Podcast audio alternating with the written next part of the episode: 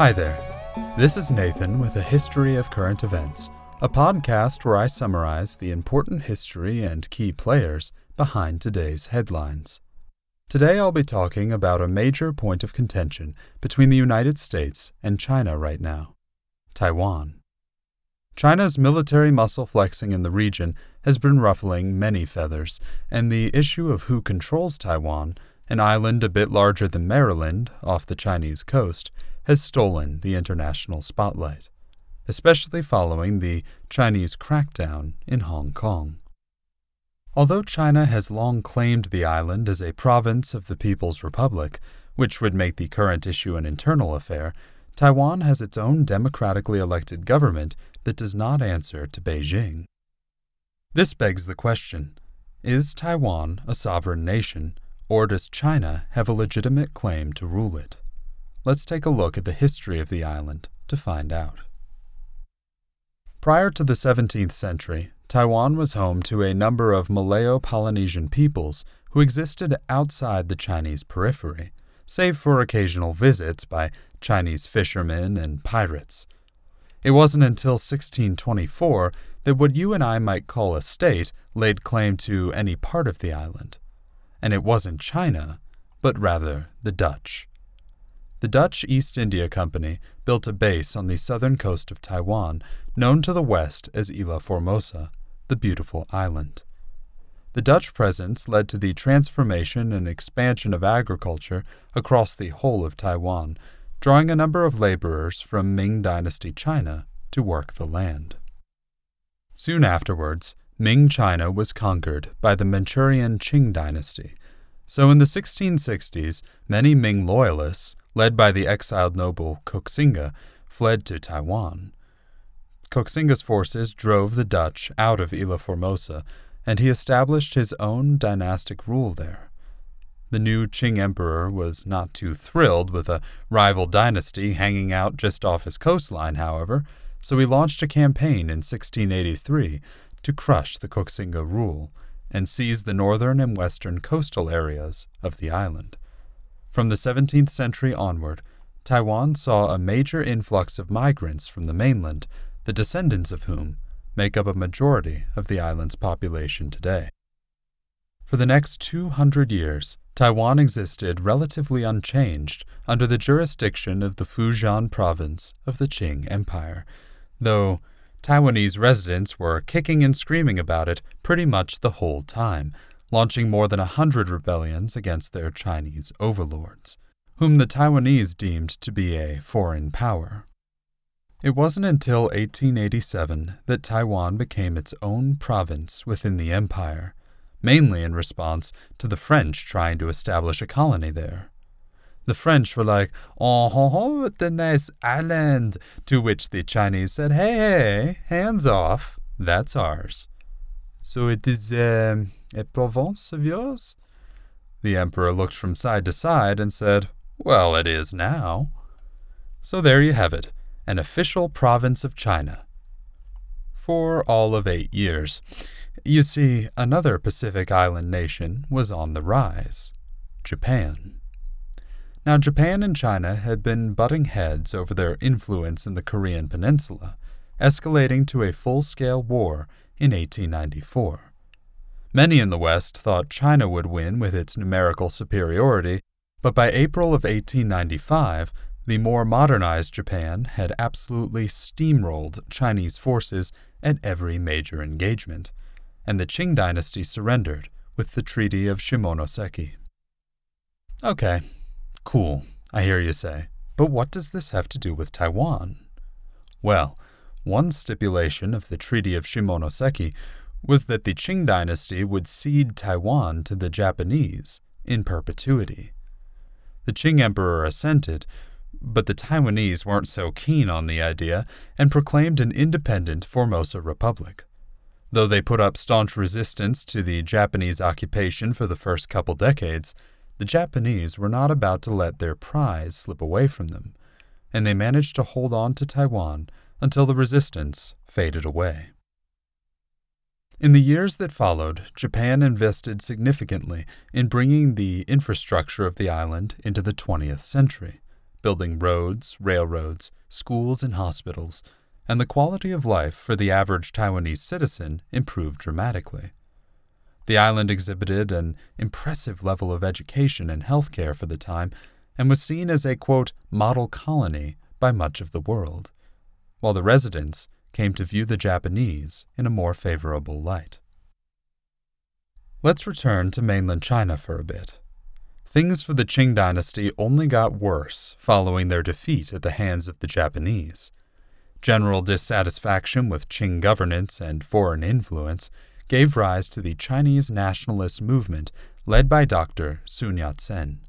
And despite efforts by the Qing to reform, the movement grew into a revolution. In 1911, the rebels took the city of Nanjing, making it their capital, and representatives from across China gathered there to elect Sun Yat sen as president of the newly established Republic of China or ROC.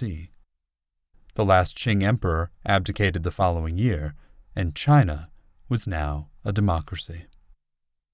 Well, not exactly, and only part of it was. The Nationalist Party, the Kuomintang, was not inclined to share the power it had just won with, you know, other parties, such as the Chinese Communist Party, or participate in free and fair elections, so it resembled more of a dictatorship. And Sun was not able to bring all of China under the banner of the ROC. A number of warlords took advantage of the power vacuum left by the 1911 revolution to carve out their own chunks of northern China. The Kuomintang put aside their differences with the Communists for all of two minutes to go fight these warlords, then immediately turned on them, purging members of the Communist Party from the government and killing a fair number of them. The Communists were not too pleased with this, so they started to rebel. Knock knock, Japan was back. Japan had been kicking ass and taking names all around East Asia and the Pacific for the past 30 years, and they were just getting started. In 1931, they invaded Manchuria. So, on top of the rebellious warlords and a communist insurrection, the ROC was now facing a foreign invasion. Not that Kuomintang leader Chiang Kai shek took much notice. He was a little too busy trying to kill communists to worry about the northeastern chunk of his country being incorporated into the Japanese Empire. This was such a problem that Chiang's own generals had to abduct him and slap some sense into him, forcing him to cooperate with the communists in order to drive out the invaders. This was good for China as a whole because the communists, led by Mao Zedong, were much better at fighting the Japanese than the nationalists were. They were better organized and disciplined than the regular army, and they gained significant support throughout the Chinese countryside, while the Kuomintang still worked in vain to contain them. Needless to say, the united front of the Kuomintang and Communists fell apart as soon as the Japanese surrendered. By 1946, both sides were at each other's throats, and China descended into civil war. After all, What's a few million more lives lost when you're locking horns over which type of dictatorship should run the place? Even a year into the Civil War, though, it was pretty obvious that the Communists would win. The Kuomintang could fight their armed forces in the field, sure, but they could not defeat the ubiquitous support for the Communists in the countryside. Chiang Kai shek and the ROC government needed a fallback point, and they chose Taiwan.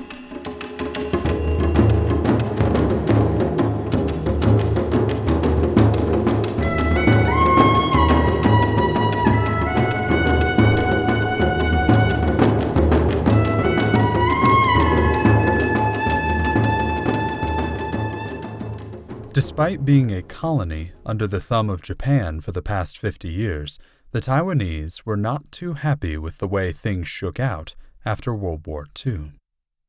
The victorious Allies gave the Republic of China control over Taiwan, and things immediately started taking a turn for the worse there.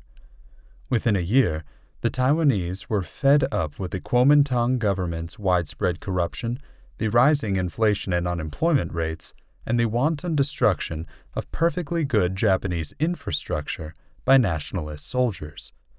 On top of that, whereas the Japanese had opened opportunities for the Taiwanese to choose their own leaders, the ROC filled government positions with Kuomintang party members from the mainland. On February 27, 1947, agents of the ROC's Tobacco Monopoly Bureau accosted a woman in the capital of Taipei for selling black market cigarettes in front of a tea shop, and they seized her cigarettes and the money she had earned. When she resisted and demanded her money and wares back, one of the agents struck her on the head with his pistol. A crowd gathered, trying to stop the agents from this excessive use of force, and as the agents fled, one of them shot into the crowd, killing one of the bystanders. This murder was the spark that ignited the powder keg of discontent which had been building up in Taiwan for the past two years, and thousands gathered the following day, February 28th, to protest the incident. First, the protesters surrounded the Tobacco Monopoly Bureau office, demanding justice, and then they gathered around Governor General Chen Yi's office. Without warning, they were fired upon, and several protesters were killed. When word of this spread, riots erupted across Taiwan, targeting government officials and other mainlanders, while ROC soldiers patrolling the streets shot and killed people indiscriminately in an attempt to restore order. On March 7th, protest leaders submitted a list of demands to the Governor General with the goal of democratizing Taiwan, including establishing a Taiwanese government with free elections and guaranteeing rights to free speech, press, and assembly. Chen Yi's response? Well, nationalist reinforcements from the mainland arrived the following day, and Chen saw to it that all of the leaders of the protests and their associates were rounded up and killed. By the end of the month, thousands of Taiwanese had been murdered and martial law had been declared. The White Terror, as it became known, had begun. No one knows exactly how many died at the hands of the nationalist forces, but it was somewhere between 18 and 28,000. In 1949, the ROC's fight on the mainland was lost. The Communists were dealing them blow after blow, and Chiang Kai shek was on the verge of utter defeat, so he fled with the remnants of the ROC government to Taiwan, and about one and a half million mainlanders followed him. Mao Zedong proclaimed the establishment of the People's Republic of China, the PRC, and though Chiang believed his forces would regroup and be able to invade and reclaim the mainland, that chance never came the Republic of China would continue to exist in exile in Taiwan. Martial law continued in Taiwan for another 38 years. That meant no political parties other than the ruling Kuomintang, no freedom of speech or assembly, no independent press. Civilians were tried in military courts, and anyone who spoke out against the government was imprisoned. Thousands were executed the secret police made many Taiwanese citizens simply disappear. Chiang Kai shek ruled with an iron fist and would not suffer any criticism. So, why didn't the PRC simply invade Taiwan, crushing the rival regime as the Qing dynasty had done long ago to the Koxinga? Well, that's where the United States comes in. The U.S., under the Truman administration, hadn't really approved of the Kuomintang's brutal rule, so they hadn't wholeheartedly committed to stopping the communist takeover. Sure, the U.S. supplied Chiang Kai shek with weapons during the Civil War, because in their view you were better dead than red, but it was a half hearted affair, something for the Chinese to sort out for themselves. Then, the U.S. entered the Korean War and went head to head with the People's Republic. That war ended in stalemate in 1953, but the United States was now committed to limiting Chinese expansion. The U.S. Navy sailed into the Strait of Taiwan in a show of force, and in 1954, the United States signed a mutual defense treaty with the Republic of China in Taiwan. Despite having lost all control over the mainland, the ROC would be the only government of China recognized by the Western world, and Chiang's representatives held China's permanent seat on the United Nations Security Council. The 1970s changed all that. You see, America was in a bit of a sticky situation in Vietnam, and the recently elected Richard Nixon really wanted to be the guy that ended the war. And to do so, on reasonable terms, he needed leverage. The People's Republic of China was one of North Vietnam's chiefest supporters, and with the Chinese split with the Soviet Union, Nixon saw an opportunity to open up relations with China and use that relationship to end the Vietnam War. While this did not, in fact, end the war, it began the process whereby the U.S., and most of the rest of the world, began to acknowledge the Communist PRC as the legitimate government of China, and this was codified in 1971 when the United Nations voted to expel Chiang Kai shek's representatives and accept the PRC into the UN. I can only imagine how pissed Chiang was about the new political reality, and maybe it was brooding over this that led to the heart attack that killed him in 1975. Although his son, Chiang Ching Kuo, assumed the mantle of dictatorial president, the death of Chiang Kai shek marked the beginning of a new age for Taiwan. Chiang's mainland nemesis, Mao Zedong, died the following year, and relations between the two Chinas began to thaw. Over the next few years, pro democracy movements that had been harshly suppressed under Chiang began to coalesce once again. By 1979, activists had formed their own unofficial opposition party and a non state publication, Formosa magazine. To celebrate International Human Rights Day on December 10th, the magazine organized a pro democracy protest in the city of Kaohsiung. In what became known as the Kaohsiung Incident, protesters clashed with police forces, and many were arrested in a harsh crackdown, drawing worldwide criticism. But this first planned civil movement in modern Taiwanese history had displayed one thing the grip of the Kuomintang was beginning to slip. Faced with growing discontent and overwhelming support for reform, Chiang Ching Kuo began to relax restrictions on Taiwanese freedoms such as speech and press, and in 1986 the Democratic Progressive Party was established to challenge the Kuomintang. In 1987, Chiang lifted martial law, which had been the longest period of martial law in the world at the time, and started the process of democratization, which proceeded swiftly, especially following Chiang Ching Kuo's death a year later. In 1991, the last remnants of the dictatorship were stripped away. Every seat of the Congressional Yuan was put up for election, and the Taiwanese people gained full representation in the government. Over the next decade and a half, the Constitution of Taiwan went through a series of revisions in order to enshrine the values and practices of democratic government. Twenty five years after the death of Chiang Kai shek, the Taiwanese people elected their first ever Kuomintang president, one of the leaders of the Kaohsiung movement, Chen Shui Ban of the Democratic Progressive Party. Eight years and two terms later, the Kuomintang were elected once again to the seat of the presidency in the second peaceful transfer of power, and eight years after that, the Democratic Progressives took power again in the third peaceful transfer. Taiwan's government had smoothly transformed into a stable democracy, with very few hiccups along the way.